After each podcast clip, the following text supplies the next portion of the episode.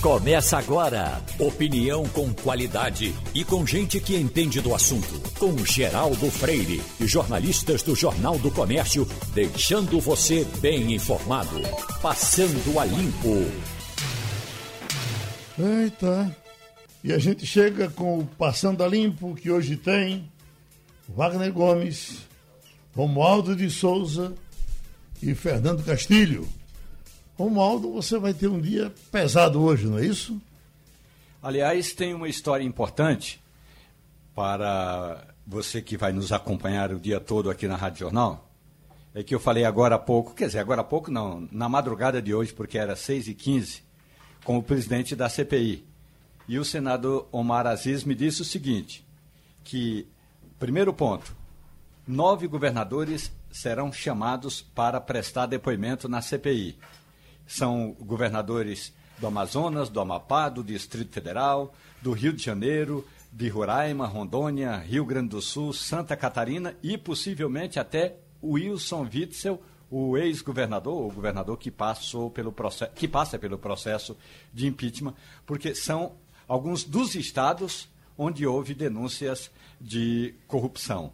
Então, essa primeira leva aí de investigação envolvendo os estados vai dar uma briga danada aqui na CPI, porque tem gente que quer ampliar essa lista. Tem gente que quer retirar nomes. Então a gente vai ver como é que vai se dar esse embate. E o outro embate importante desta semana é fora da CPI. Eu quero que um desses profissionais importantes, profissionais da área de tecnologia, me explique por que, que o ministério que tem o maior orçamento da esplanada em Brasília, tem uma rede de computadores dos mais modernos ou das mais modernas do mundo e deixa entrar vírus na caixa de correio eletrônico conhecido como e-mail. Só no Ministério da Saúde, comandado por Eduardo Pazuello, que o e-mail entra na caixa de e-mails e os caras passam mais de uma semana para dar uma resposta a Pfizer. Isso também vai ser investigado. Infelizmente, ou lamentavelmente, melhor dizendo, lamentavelmente, o depoimento eh, do ex-secretário executivo do Ministério não vai acontecer esta semana, porque ele está, digamos aí, infectado pela, pelo coronavírus. Aí o depoimento do coronel Elcio Franco vai ficar mesmo para a semana que vem, Geraldo. Dar alguma repercussão com relação à, à convivência do governo com, com o Exército?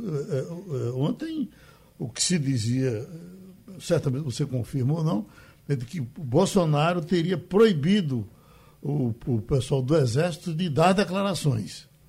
Na verdade, o que o presidente fez foi conversar com o ministro da Defesa. Aqui tem um argumento que eu me reservo o direito de aceitar quem pense diferente. Quando o Ministério da Defesa foi criado lá no passado, não era para ser comandado por um, por um é, é, integrante das Forças Armadas, por um oficial das Forças Armadas. Era como foi no início no governo do presidente Fernando Henrique Cardoso, depois na gestão de Lula, por um civil. Aí depois é, veio a história de botar um, um, general para comandar o Ministério da Defesa, então ele fica submisso à hierarquia. E isso, na minha avaliação, é ruim, mas estou disposto a debater esse tema. Agora, o presidente Jair Bolsonaro conversou, efetivamente conversou, com o general Braga Neto, que é o ministro da Defesa, e pediu para que esse tema fosse tratado com o devido sigilo. Na verdade, o presidente usou alguma coisa como o devido resguardo, ou seja, é melhor tratar isso dentro da própria caserna. Então, o ministério, não, não é mais ministério, né? O comando do, do Exército, sob o comando do general Paulo Sérgio Oliveira, abriu a investigação, que é um procedimento disciplinar, dá 30 dias ao general Eduardo Pazuello para que ele se explique. Não tem explicação a não ser dois motivos, e um deles eu posso detalhar depois. O mais importante deles é Bolsonaro colocou na cabeça de Pazuello que ele pode vir a ser o próximo governador do Amazonas. Eduardo Pazuello é um general tem prestígio, pode até ser responsabilizado por parte dessas do, do, envolvimento do Ministério da Saúde na pandemia. Mas tem prestígio, tem muito dinheiro e tem um título no Amazonas, com o apoio do presidente Jair Bolsonaro, pode vir a se tornar o próximo governador amazonense, Geraldo. Imagina o pessoal da CPI que é do Amazonas, como, como é que vai tratá-lo daqui para frente, né? É, a gente sabe que o Omar Aziz, é, que já foi governador, tem projetos de, vol de, voltar. Aliás, esse é um dos acordos dele com Guilherme Kassab. Uhum. É, ele quer voltar ao comando do governo do estado é, do Amazonas. E aí, o senador, Braga, o senador Braga também, né? Hã? O senador Braga também, não é? Sim, Eduardo Braga também quer voltar. Uhum. Então, em entrevista ao UOL, Omar Aziz disse ao portal que se num próximo depoimento Pazuello mentir novamente, ele vai sair algemado. É claro que não vai fazer isso, a gente sabe que não vai fazer isso. Mas é uma forma de dizer que o embate pelo governo do estado do Amazonas está se travando inicialmente entre o presidente da CPI, o, o, o líder do MDB, que é o senador Eduardo Braga, e entre o próprio o general Eduardo Pazuello. Romualdo de Souza, expectativas hoje então para depoimento da mulher que ficou conhecida como Capitã Cloroquina, não é isso? Maíra Pinheiro é uma médica cearense que chegou em Brasília faz um bom tempo. Quando eh, houve a queda do ministro que passou 19 dias, 29 dias, Nelson Tais, Imediatamente, Maíra Pinheiro assumiu o comando das entrevistas coletivas que eram dadas pelo Ministério da Saúde no Palácio do Planalto. Vez ou outra, o então secretário executivo, que era o general Eduardo Pazuello, aparecia, mas a maioria das entrevistas era dada por Maíra Pinheiro. Essa mesma, essa mesma médica está sendo investigada agora e deve sentar-se daqui a pouquinho na cadeira de depoente aqui na CPI da pandemia no Senado Federal para explicar exatamente o que houve é, e por que o Ministério da Saúde se demorou tanto na crise de falta de oxigênio nos hospitais de Manaus, no Amazonas, e por que ela não, melhor dizendo, ela pergunta, e por que ela manteve na página do Ministério da Saúde, porque esteve, inclusive, na, no início deste ano, na página do Ministério da Saúde, o tratamento da, cloro, da cloroquina como um dos protocolos. Portanto, Maíra Pinheiro vai ter de prestar muitas informações, desde a época da saída de Nelson Tais até a crise nos hospitais, nos hospitais em Manaus em janeiro deste ano. E esclarecer muitas coisas, né, Romualdo? Porque o ex-ministro Eduardo Pazuello, no seu depoimento na CPI da Covid, apontou o dedo diretamente para ela, como sendo ela responsável pela elaboração dos protocolos para uso de cloroquina, inclusive também pelo fato de ter participado daquele da construção ou da idealização daquele aplicativo que prometia tratar as pessoas eh, através do smartphone. É o Tratikov, né, Romualdo? Exatamente. O, que inicialmente o general disse que era apenas uh, um, um, projeto, digamos, em desenvolvimento, mas todo mundo, mas depois ficou provado que esse aplicativo de fato esteve em funcionamento e muita gente é, usou o aplicativo. Algumas pessoas até dizem terem sido curadas, mas é, há essa incongruência, essa inconsistência, para não dizer essa mentira no depoimento do general Eduardo Pazuello, que primeiro disse que o aplicativo não foi usado, não foi colocado à, à disposição, foi apenas é, em desenvolvimento, ou seja, em teste, mas depois ficou é, provado que, além dela ter trabalhado dela, estamos falando da médica Maíra é, Pinheiro, além dela ter trabalhado para, para colocar o aplicativo é, de fato na página da, do Ministério da Saúde, ela trabalhou, inclusive, com outra, outra médica é, que também é, desenvolvia a, a, tese dentro do governo de que é, era importante que o Ministério da Saúde usasse a cloroquina como um dos medicamentos no protocolo de enfrentamento da Covid-19. Aliás, Romualdo, esse, esse aplicativo Tratikov é mais um ponto que corrobora com a ideia de quem acha que o Departamento de Tecnologia da Informação do Ministério da Saúde também deveria ser chamado para a CPI para explicar o que é está acontecendo. Porque além do vírus ao qual você se referiu agora, na caixa de e-mails do secretário Elcio, tem também a questão do hackeamento que foi apontado pelo, pelo ex-ministro Pazuello, o hackeamento desse aplicativo, né, Romualdo? E eu, eu estava conversando com profissionais é, da área é, de tecnologia, e eu me lembro muito bem, Wagner, nos meus mais de 15 anos de vida acadêmica, eu já ouvi de tudo, é, de desculpas para não entregar o trabalho a tempo. Tanto o trabalho escolar, semanalmente, como o TCC, que é o trabalho de conclusão de cursos. É, em geral, a gente já ouviu de tudo. Eu já ouvi é, estudante dizer que o cachorro comeu o cabo do computador, então ficou sem internet, é, ficou sem energia e não tinha como abrir o computador. Vírus dentro do computador, o pendrive que não abre, o computador que está é, na tecnologia para ser consertado e, e que não entrega pra, é, a tempo. Então, todas essas desculpas eu já ouvi. E também já ouvi o fato de que, ó, oh, como o meu e-mail é muito popular, então, vez ou outra, tem antivírus. Então, as desculpas são as mais esfarrapadas. A palavra correta é as mais esfarrapadas possíveis. Não é admissível que um aplicativo, ainda que esteja em teste, ele seja tão vulnerável como supostamente estava vulnerável aquele aplicativo eh, que o Ministério da Saúde estava eh, colocando aí para que as pessoas tivessem acesso a informações de protocolos. E a outra questão é, um e-mail do ministro, do secretário executivo, só para que o nosso ouvinte entenda, o secretário executivo é o segundo na hierarquia do ministério. É o homem que substitui o ministro quando o ministro sai para alguma atividade. Então, o e-mail do secretário executivo do Ministério da Saúde, vulnerável para um vírus, realmente a história precisa ser melhor, é, melhor contada. Ô, Romulo, eu acompanhei um senador não estou me lembrando o nome dele, eu estava ouvindo pelo, pelo rádio, que estava propondo um, um encontro de, de médicos na CPI, nessa discussão, por mais que ela seja cansativa da hidroxicloroquina, porque hoje vai ser isso aí do começo ao fim, e ele eh, eh estava propondo levar eh, médicos defensores da hidroxicloroquina, ainda tem, eu conheço diversos médicos bem formados, inclusive, sabem sem dúvida mais de medicamento do que eu sei, e é, é, para que eles se confrontassem com outros que são uh, contra o uso desse, desse medicamento.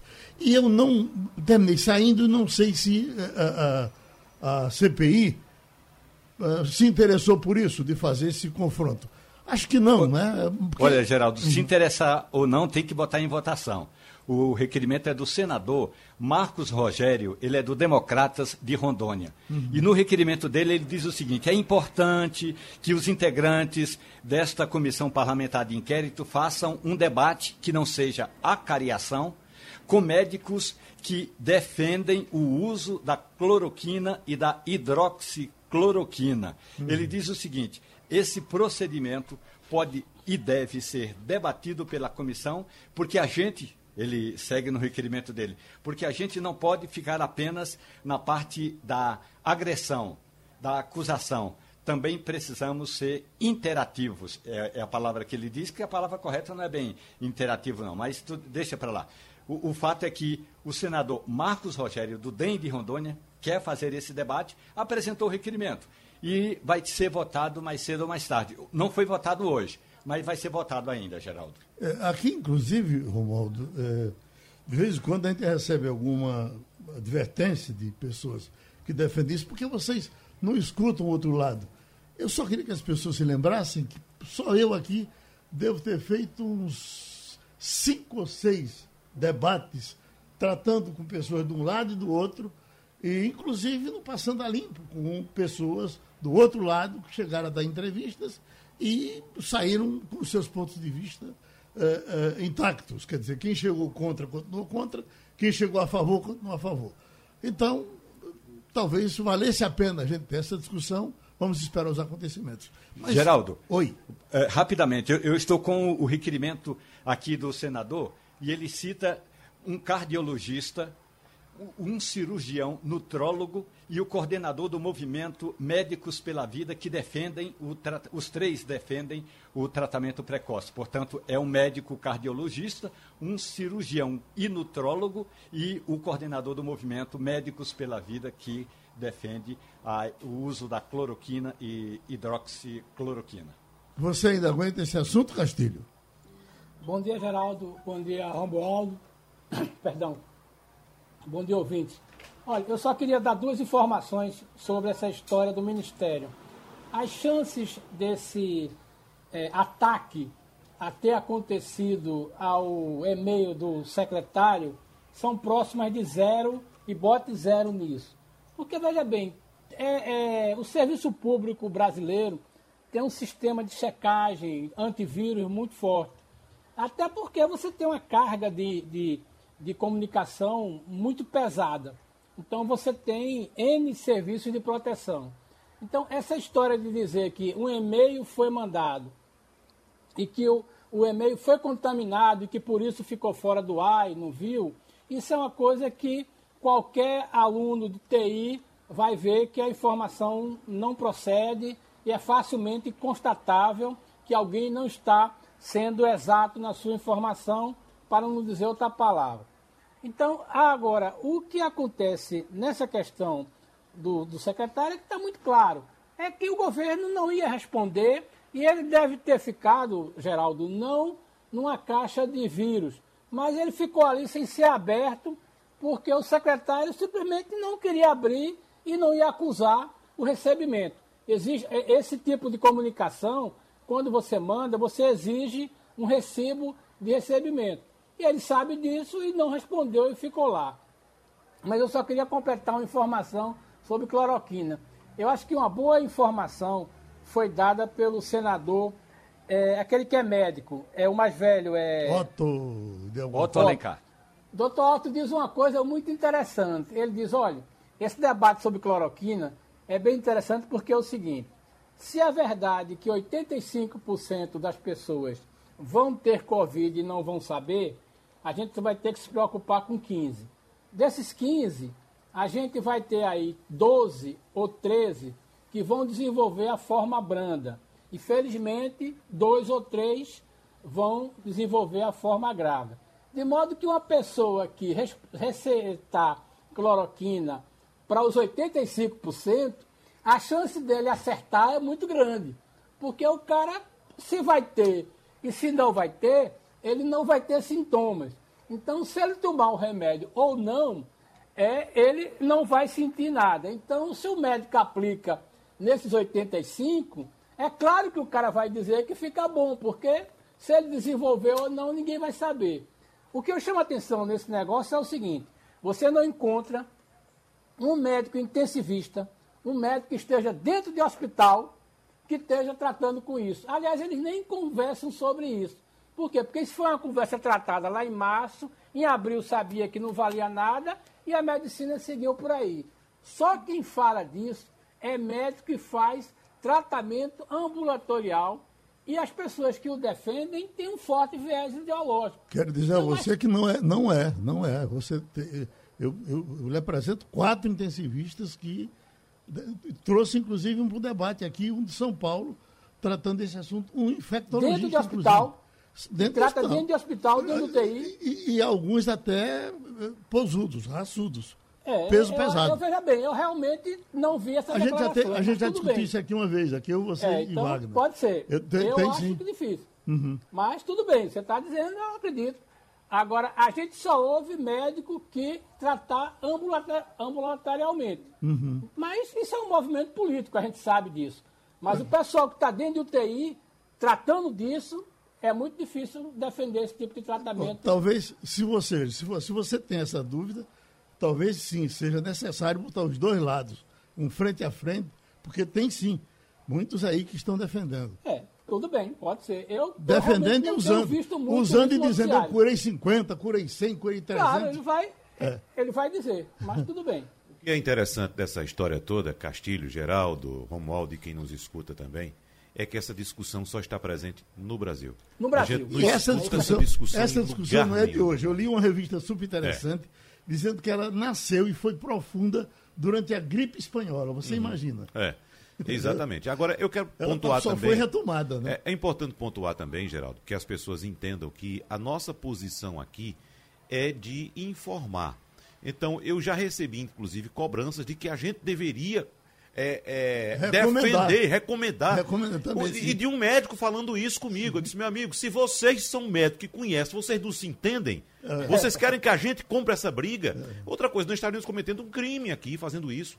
E não é nosso papel. Legal da profissão. Exatamente, não é nosso papel. Então, o nosso papel é fazer o quê? O que é que a autoridade mundial em medicina, em infectologia, em, a Autoridade Mundial Sanitária, melhor dizendo, recomenda. Então a gente repete, olha, a Autoridade Mundial, que é a Organização Mundial de Saúde, diz isso, diz que esse estudo não está comprovado, esse medicamento está comprovado. É o que eles dizem. Então nós não podemos aqui, em nenhum momento, nem condenar, nem muito menos recomendar qualquer tipo de tratamento. Bom, vamos em frente, porque nós já estamos com Tony Souza, que é conselheiro da Abrazel, a Associação Brasileira de Bares e Restaurantes. Bares e Restaurantes e certamente é, tem muito o que dizer com relação às providências que serão aceleradas com relação a fechamento de bares no final de semana. Vamos começar a conversa com o nosso Fernando Castilho. Estamos com o nosso Tony Souza. As suas ordens, Castilho.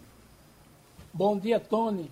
É, eu queria uma, que você fizesse uma avaliação é, dessa situação a partir de agora.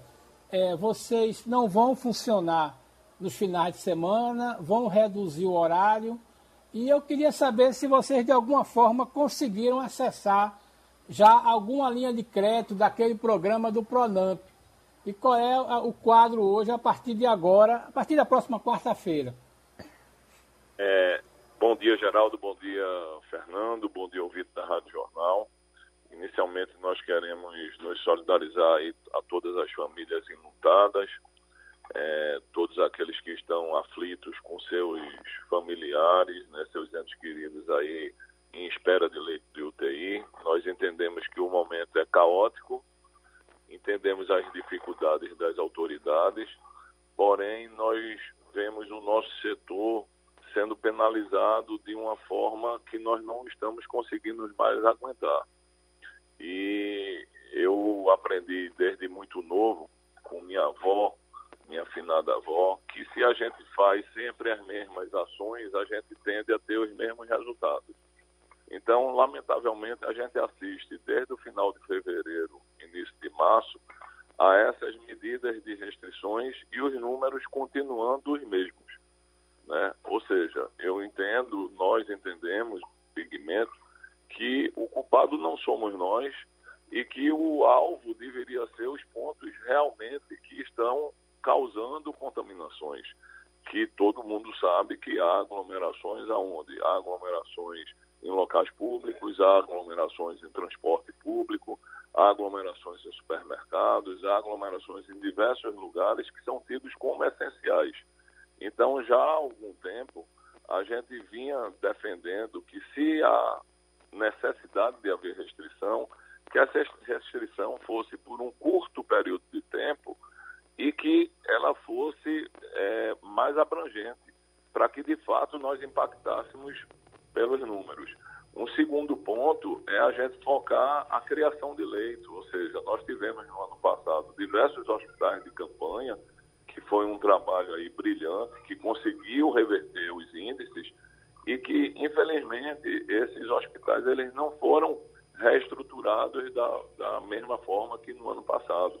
Nós assistimos aí outros países que, ao in, in, enfrentarem a segunda onda, viram a necessidade dessas implantações. Então, a gente tem um índice que é uma corrida, né? Ou seja, você de um lado tem a contaminação, do outro lado você tem a geração dos leitos. Então, nós reconhecemos os esforços das autoridades em criar leitos, mas que essas medidas elas precisavam ter uma ampliação como tiveram no, no ano passado com a instalação de hospitais de campanha. Então, nesse, nesse caso, o senhor, o, senhor, o, senhor, o senhor defenderia o, o lockdown, já que tem que fechar, fecha tudo isso, porque e depois abre tudo. É, é, porque o que a gente sente é o seguinte, o nosso setor toda vez é penalizado e os índices não mudam. Então, se ao invés de três meses de meia medida, nós tivéssemos tido oito dias, cinco dias de uma medida mais abrangente, como a gente está vendo agora em algumas cidades, em Ribeirão Preto, por exemplo, a gente vê um impacto direto nos índices. E aí, de imediato, nós teríamos um plano de convivência sendo feito de uma forma diferente daquilo que está. Por exemplo, o segmento de bares e restaurantes, ele está sendo visto como um segmento só e diz abre de 5 da manhã às 8 da noite. Aí veja só, um, uma hamburgueria, por exemplo, ou um sushi, que ele funciona essencialmente à noite. Ele vai abrir de 5 da tarde e 8 horas da noite ele já tem que estar fechado. Na verdade, ele já encerra o atendimento dele às 7, porque não existe tolerância. 8 horas tem que encerrar. Então, o nosso pleito seria, nessa semana, da gente ter uma flexibilização do setor onde é, fosse reconhecidos por tipo de funcionamento. Ou seja, a gente dividiria, dividiria o setor em três categorias e nós teríamos aqueles que funcionariam o almoço e o jantar até às 20 horas, teria um outro que abriria à tarde e funcionaria até um pouco mais tarde da noite. Com isso, a gente teria um horário mais estendido, estimular os clientes a reservar mesa. A gente pode fazer uma parceria com a prefeitura, pode fazer uma parceria com o governo do estado, criar uma cartilha orientando os clientes como utilizar o equipamento de forma segura, colocar efetivo tático para evitar aglomerações na frente dos estabelecimentos, porque nós estamos sendo culpados, inclusive, do que acontece fora dos nossos muros. Né? Ou seja, a fiscalização vem dentro do nosso estabelecimento, os protocolos eles estão sendo cumpridos com rigor, nós temos o afastamento de mesa, restrição na, na quantidade de pessoas atendidas, todos os cuidados com álcool gel, com limpeza de banheiro a cada hora, e o, a fiscalização constata isso. Porém, em alguns lugares, a aglomeração da, do povo na rua, a aglomeração do povo nas esquinas e a força tática de fiscalização que existe, ela deveria estar junto conosco, conscientizando a população. Então, nós já temos há algum tempo tentado é, fazer essas flexibilizações. Se você tem o comércio de shopping, o comércio de restaurante, todos os pequenos negócios fechando todo mundo às 8 horas, é óbvio que as paradas de ônibus vão estar lotadas às 8 horas. Né? Então, de nada adianta a gente estar com o nosso protocolo dentro, com todo o cuidado com o nosso colaborador e com os nossos clientes, e no final o colaborador pega um ônibus que está lotado. Né? Então, assim, é, é, nós entendemos que se as medidas restritivas feitas lá atrás, em fevereiro, março, elas tivessem iluminado todos os segmentos e fosse por um pequeno período de tempo, a gente teria tido um impacto diferente.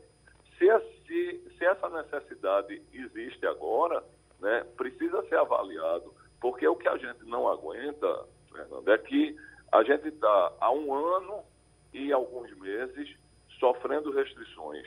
As linhas de créditos que um amigo me perguntou, pouquíssimos estabelecimentos conseguiram ter acesso à linha de crédito, porque a linha de crédito implica num cadastro em ordem e como é que a pessoa, sem faturar, ela conseguiu pagar os impostos dela, ela conseguiu honrar os compromissos dela, ela não conseguiu. Então a realidade é que nós já temos 30 e poucos por cento dos estabelecimentos fechados, nós temos uma demissão em massa no segmento, nós temos donos de restaurantes que são do setor há 10, 15, 20 anos que estão saindo das suas casas. Eu tenho amigos de restaurante que precisaram vender o imóvel, aqueles que moravam em imóvel alugado, eles tiveram que devolver e para dentro de casa de familiares, tiveram que suspender o seguro de saúde da sua família, tiveram que tirar filhos de escola. Presidente, então... deixa, vamos, vamos, vamos, lhe perguntar também, deixa eu trazer Wagner, que está doido para lhe perguntar aqui. É, é, o, o, Tony, é, em uma das entrevistas que eu participei aqui com o secretário de Saúde, André Longo, em uma ocasião eu citei um caso de eventos religiosos, né? Que estavam fazendo grandes aglomerações com muita gente. Parecia de fato um, um eu recebi inclusive em vídeo, parecia um, um show normal. E é, é, o, o, secretário, na ocasião, disse: olha, isso aí é uma exceção, tudo bem, concordo com ele, é uma exceção. E ele disse na ocasião: e a diferença da igreja para o, o bar, o restaurante, é que a igreja não vende álcool, não, não tem consumo de álcool. Então, eu queria saber, é, para o setor de restaurantes, bares e restaurantes, seria uma possibilidade abrir sem comercializar bebidas alcoólicas? A bebida alcoólica, ela é encarada de duas formas. É, no meu estabelecimento, por exemplo, é, praticamente 100% da bebida alcoólica é consumida, ela é acompanhada de uma refeição. Hoje, o vinho, ele faz parte de uma refeição. Né? Em alguns países no mundo, o vinho, inclusive, é taxado como alimento e não como um supérfluo. Né? É, o que nós vemos é que os excessos, eles são exceção, eles não são regra. Né? Agora, é, e, e, assim, é, nós temos diversos segmentos que poderiam ser classificados. Né? É, a fiscalização, quando chega nos estabelecimentos, os relatos dela não é de encontrar aglomerações, não é de encontrar é, algazarras, ou seja, aglomerações que existem em bares, elas são pontuais, elas indicam na ordem de 3% apenas da, da, da, fiscalização, e nós somos favoráveis a haver o máximo rigor da fiscalização quanto a esse tipo de episódio. Né? Então a gente não pode é, classificar a bebida alcoólica como causador de transmissão, né? que a pessoa vai ficar fora de controle, que mal existe uma família reunida num dia domingo, está ali o pai, a mãe, né, o avô, um filho já com seus 20 anos de idade, e você ter ali um tomando um chopp, outro tomando uma taça de vinho, havendo aquela celebração normal. Outra coisa, as pessoas não vão aos restaurantes, mas elas querem se encontrar. Então, o que é que a gente tem assistido? Pessoas que se reúnem nos seus apartamentos para acompanharem os shows que estão na, na, nas televisões né? e se aglomeram, às vezes, em sala, 15, 20 pessoas. Ali não há afastamento, ali não há o rigor da, da fiscalização e, com certeza, os índices de contaminação em ambientes familiares, eles são maiores do que nos estabelecimentos comerciais. Então, a gente precisa é, encarar a realidade de, uma forma é, é, prática, de uma forma que gere resultado. Né? E nós entendemos o seguinte: o setor está sendo penalizado, mas nós não somos os culpados, nós cumprimos protocolos, nós temos um rigor absurdo com, com, com cuidado e, infelizmente, a, o primeiro setor a ser atingido sempre somos nós. O Romualdo, e por aí, como é que as coisas estão? Pois é, essa questão levantada pelo Tony, o Tony, muito bom dia para você. Eu acompanhei uma reunião é, da associação aqui em Brasília com o governo do Distrito Federal, que apresentou na semana passada um protocolo separando ah, as, entre, ah, as empresas é, em cinco categorias, mais ou menos idêntica a essa forma que você destaca aí. O governador Ibanez Rocha, que é o governador do Distrito Federal, prometeu uma resposta até amanhã, ou seja, é, cada área vai ter um horário determinado para funcionar. As cafeterias, elas não abririam é, de manhã e abririam à tarde e ficariam até 8 horas da noite. Por exemplo, os bares funcionariam somente no final da tarde. Os restaurantes, então, teriam um horário diversificado. Essa proposta é, de separar as áreas de atividade, porque a gente considera importante, e aí você bem destacou, também aqui no Distrito Federal, Tony, houve aí um, um, uma série de projetos, de programas de atendimento à pequena e à microempresa, mas a maioria delas sequer consegue ter acesso a esse crédito. Então, parece-me que houve essa discussão também eh, na, na, na, associação em todo o país, para que os governos estaduais pudessem fazer essa separação de atividades. Tony. Isso, é, é exatamente o que a gente vem. É, a gente estava planejado de apresentar essa proposta essa semana. E aí foi quando veio as medidas.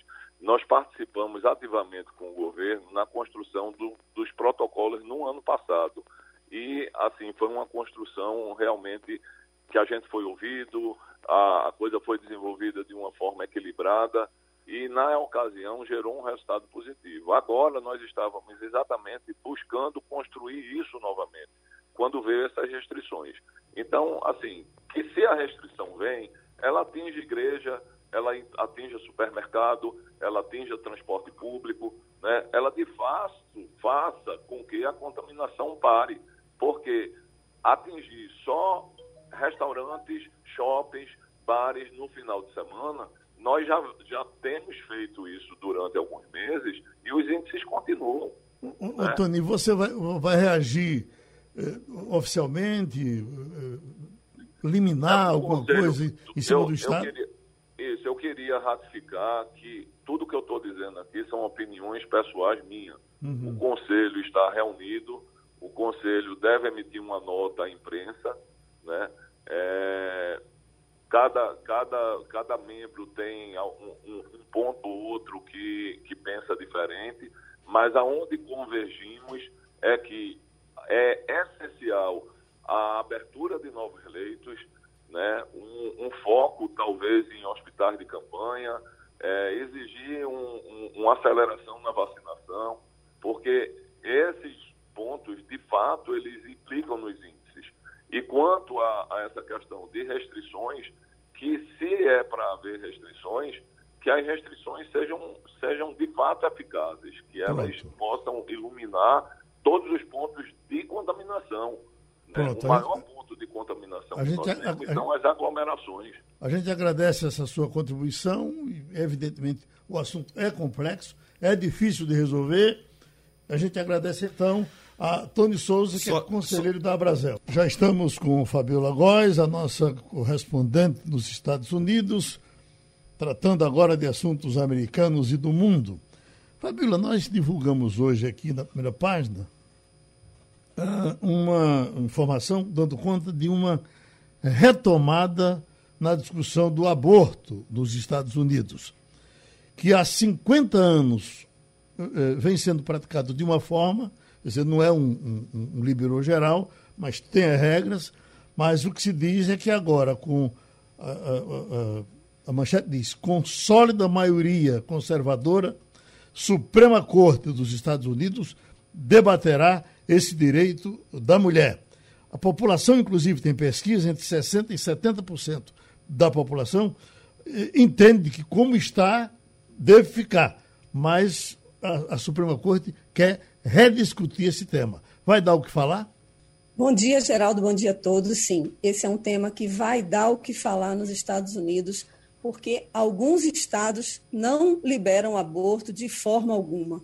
Eles entendem que o aborto precisa ser continuar sendo proibido. Já outros estados, a grande maioria dos estados, já permite que as mulheres interrompam a gravidez. Então, essa é uma discussão grande, isso é uma luta, uma conquista das mulheres, o movimento, né, o movimento feminista, inclusive, defende isso, mas ainda há uma grande quantidade de republicanos, quantidade de conservadores que pressionam a Suprema Corte para impedir que isso aconteça.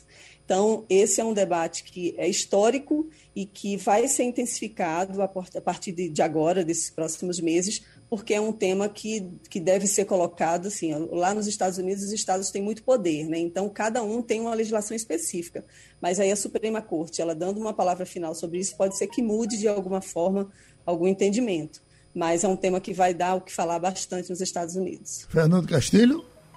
Fabiola, é, a gente estava vendo aqui hoje esse noticiário sobre essa carta de brasileiros é, pedindo a Biden para evitar a vacina. É, mais de 400 pessoas assinaram isso. Mas é uma coisa que não está muito claro, porque é, o Brasil está tá, tá no grupo de cinco que receberiam isso. É, quem é que seria beneficiado, países, se os Estados Unidos decidissem isso, mandar mesmo isso? Bom dia, Fernando. Olha, a gente tem uma grande expectativa de que a América Latina como um todo vai ser beneficiada com esses mais de 80 milhões de vacinas que os Estados Unidos vão distribuir por meio do, do consórcio COVAX, né, aquele consórcio da OMS, para distribuir as vacinas para países que, são que menos conseguem acesso. Pra você ter ideia, a Guatemala menos de 0,2% da população está totalmente imunizada, enquanto há países como Israel que 70% da população está imunizada. E o que se vem defendendo é que se todos estiverem vacinados no mundo inteiro, a contenção desse vírus vai ser mais eficiente. Aí o que está acontecendo a pressão internacional por Biden?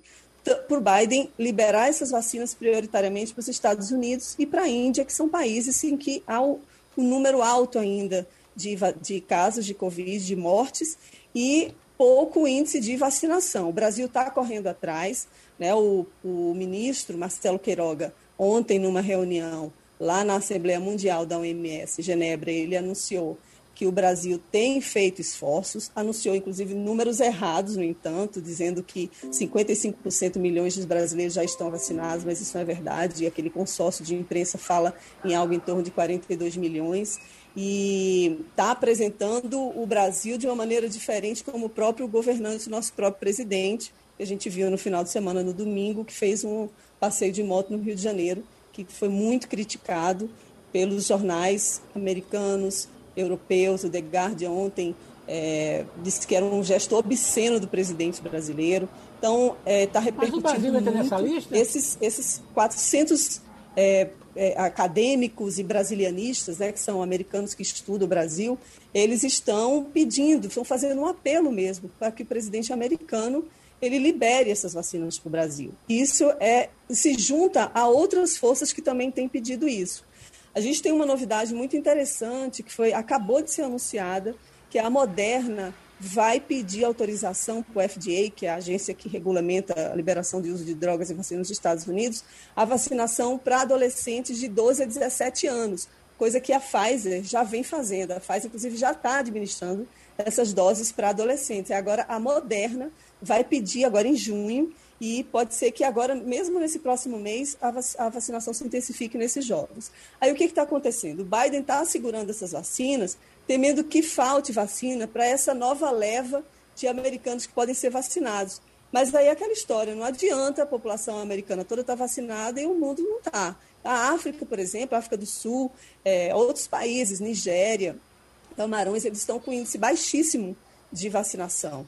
Então, é um esforço mundial e é um esforço da diplomacia da vacina, lembrando que a China já liberou mais de 200 milhões de doses de vacinas para o mundo. Né? A Coronavac, hoje o Butantan anunciou também que vai retomar a produção das vacinas da Coronavac, daqui a uns 20 dias mais ou menos, ela vai chegar na população, os braços da população brasileira, mas é, é um esforço ainda enorme e a gente tem muito que falar ainda de vacina nos próximos meses. Eu lhe pergunto, Fabiola, evoluiu alguma coisa com relação ao que tomou o Coronavac, no caso dos Estados, dos Estados Unidos aceitarem a entrada dessas pessoas, porque é, é, é, é, uma coisa tão sem jeito, não é? Que o governo brasileiro acho que não se interessou em discutir isso também, não é? Não se interessou, não tem novidade alguma. O que a gente vê são restrições de alguns países avisando, países europeus, dizendo que quem tomar a Coronavac não vai poder entrar. Né? Uhum. Hoje saiu é, uma pesquisa, na verdade foi na sexta-feira, foi divulgada uma pesquisa que a Coronavac não é tão eficaz em idosos acima de 80 anos, que seria só a imunidade, 28% estariam imunizados depois da segunda dose. Então, gera mais desconfiança ainda em relação à Coronavac, porque a gente sabe que na população adulta a imunidade é mais ou menos 55%, né? As pessoas estariam imunes ao vírus, 55%, enquanto a Pfizer, a Moderna, elas chegam a 98%. Então, há uma desconfiança ainda em relação à Coronavac e ah, vai ter muita discussão também sobre a eficácia dela aqui no Brasil, a necessidade de se tomar uma terceira dose. E já estudam possibilidades da corona, da, do vírus. A gente precisar todo ano tomar a vacina, né, como existe na H1N1, e aí a Coronavac, em tese, estaria em suspeição. Né? Mas uhum. hoje também é, o nosso Marcelo Queiroga, nosso ministro da Saúde, falou nesse encontro na OMS, dizendo que o Brasil vai ter condições de produzir vacinas e liberar vacinas para países mais pobres. Eu não sei como é que a gente vai conseguir fazer isso se a gente não conseguiu vacinar nem 20% da população brasileira. Né? A, o consórcio COVAX, o consórcio da OMS, eles estão lutando para até o final do ano vacinar é, mais de 20% da população do mundo. E, mas isso não vai, a gente já sabe que isso não vai acontecer, porque mais ou menos hoje em dia são 10% da população que estava imunizada, né? Uhum. Mas aí o nosso ministro está prometendo que vai, a gente vai poder distribuir vacinas para o mundo. A gente espera, mas com uma certa desconfiança, né? Wagner? Ô, Fabiola, só atualizando os números da vacinação aqui no Brasil, até agora 42, 42 milhões 539 mil 769 doses foram aplicadas uh, a primeira vez em pessoas, ou seja, esse é o número de pessoas que receberam a primeira dose. Isso é o equivalente a 20% da população brasileira. Né? Uh, e 20 milhões 935 mil 857 indivíduos receberam a segunda dose, ou seja, nós temos aí menos de 10% da população brasileira efetivamente protegida pela vacinação. Eu estou colocando esses números aqui que a gente recebe de vez em quando aqui uma comparação com como você trouxe os dados do ministro aí, ele sempre fala em números absolutos. Ele fala sempre em 63 milhões 475 mil doses de ele vacina. Jo ele joga com a primeira dose. A, a, a primeira e a segunda juntas. Porque isso favorece ele. Exatamente, exatamente, entendeu? Mas uhum. efetivamente protegidos no Brasil nós só temos 20 milhões 935.857 habitantes, o que corresponde a 9,8% mais ou menos da população brasileira. E ele joga esse número para cima, inclusive faz uma comparação com Israel. Aí ele diz o seguinte: vocês estão comparando com Israel? Israel só aplicou 10 milhões de doses. Uhum. Só que 10 milhões de doses Israel representa 95% da população vacinada. Né? Então, usam, usam, também o argumento que nos Estados Unidos morreu mais gente do que aqui uhum. e esquecem que lá tem mais gente do lá que tem aqui. 330 milhões de habitantes. Nós temos 217 milhões de habitantes. Então, Exatamente. Então, eu estou trazendo esses dados. Está é, é... se mentindo em cima de coisa tão séria. Não, é né, porque é o seguinte: qual o número que interessa para a gente? O que é que eles fazem? Qual o número que interessa? Não, 63 milhões. Então diz 60. Veja só. A gente aplicou 63 milhões de doses, Israel só aplicou 10 milhões. Mas quando você vai no, no quesito proporcionalidade, ou quando você pega o índice de vacinado por 100 mil habitantes, aí o nosso país fica na posição de número 56 no mundo. De número 56 no mundo nesse planeta. Então, é preciso prestar muita atenção nesses dados que são divulgados. Agora, por falar em vacinação e efetividade, e você citou agora também a OMS, Fabiola, é bom lembrar que a OMS lançou um alerta esta semana, no final da semana passada, na verdade, apontando que o número de mortos no mundo pode ser de duas a três vezes maior do que o que está sendo apresentado hoje. E quando a gente olha para a Índia, por exemplo, e a gente vê a Índia com 300 mil casos de, de, de coronavírus confirmados no dia, a gente sabe que esse número está totalmente subestimado, porque a Índia tem 1 milhão e 300 milhões de habitantes e como é que se controla uma população daquela que dorme na rua, que vive na rua, que toma banho na rua, que vive no rio, que faz aquelas reuniões? Então, de fato, esse alerta da OMS, eu acho até soft, viu, Fabiola, que pode ser muito maior.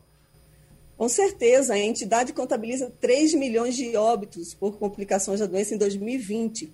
Isso é cerca de 1,2 milhão a mais do que as estatísticas divulgadas anteriormente. Ou seja, é, é um número muito grande, os casos são subnotificados no Brasil em qualquer lugar do mundo. Né? Agora, eu queria só rapidinho dar um destaque que está acontecendo hoje nos Estados Unidos, que é um momento também crucial. É, hoje, a, o Biden vai receber a família do George Floyd. Hoje está completando um ano da morte do George Floyd. Então, ele vai, é, é como se fosse um marco mesmo, ele está prometendo passar aquela reforma policial que está prevista para acontecer, já foi passado é, no, na Câmara, o Senado americano vai discutir. Tem alguns estados, metade dos estados americanos praticamente, eles já passaram leis que impedem que os policiais usem o estrangulamento nas abordagens. Eles planejam também um cadastro nacional de conduta de más policiais, né, de maus policiais. Então, a discussão vai ser reforçada. Já tem gente otimista dizendo que esse pacote de reforma policial vai passar no Senado. E hoje é um dia marcante para isso, para a luta do combate à discriminação racial e mortes de negros por policiais americanos. Romualdo? Fabiola Góes, bom dia para você. Tem uma questão com relação às escolas. Aqui no Brasil, Fabiola, o Supremo Tribunal Federal já formou maioria para dizer o seguinte: os pais são obrigados a vacinarem seus filhos. Não interessa a ideologia, a concepção política, o pensamento é, filosófico ou a religião a que os pais frequentem. Vacinação é algo obrigatório em menores de 18 anos, diz o Supremo Tribunal Federal do Brasil. Nos Estados Unidos, está se passando um debate que já ocorreu aqui no Brasil, mas que não foi adiante. Qual é o debate? As escolas é, poderiam exigir a vacinação dos alunos, dos estudantes. É, lá é, o tema está sendo discutido, escolas, universidades. Aqui, pelo menos, deveria ser debatida a questão nas escolas em que os alunos são menores de 18 anos. Qual é o debate que os Estados Unidos está fazendo nesse sentido, Fabílio Gauss? Olha, é um debate acirradíssimo. Mais de 300 universidades americanas já disseram que só vão aceitar aluno no campus que tiver vacinado. A minha mesma, eu faço um mestrado na Universidade de Georgetown, já recebi um comunicado solicitando que eu apresente a comprovação de vacina. Então, eles não vão deixar, isso é, é, realmente muito sério, eles não vão deixar que entre no campus, porque agora as aulas vão ser presenciais, se a pessoa não tiver vacinada. E tem ainda uma população americana, é mais ou menos 20, 15, 20%, que não quer se vacinar de jeito nenhum. Isso seria uma maneira também de pressionar que as pessoas se vacinem né? porque a, a, as escolas, as universidades têm interesse, os professores estão vacinados, eles foram prioridade na vacinação também nos Estados Unidos, e agora se sabe que os adolescentes já podem também ser vacinados, e isso baixa um pouco, menos universidades, até mesmo nas escolas de segundo grau, no college, né, que eles chamam. Então, é uma exigência, é um debate que está muito acertado, assim, já está é, pacificado, e outros estabelecimentos podem fazer a mesma coisa, né? Inclusive, há países que já estão exigindo vacinação, dependendo da, do tipo de vacina, e agora as, as, universidades americanas, isso já é um debate pacificado que vai ter que todo mundo vacinar mesmo, não tem jeito. Pronto, Fabiola, um abraço, a nossa correspondente com assuntos americanos. A CPI já está em ação, não é, Romualdo?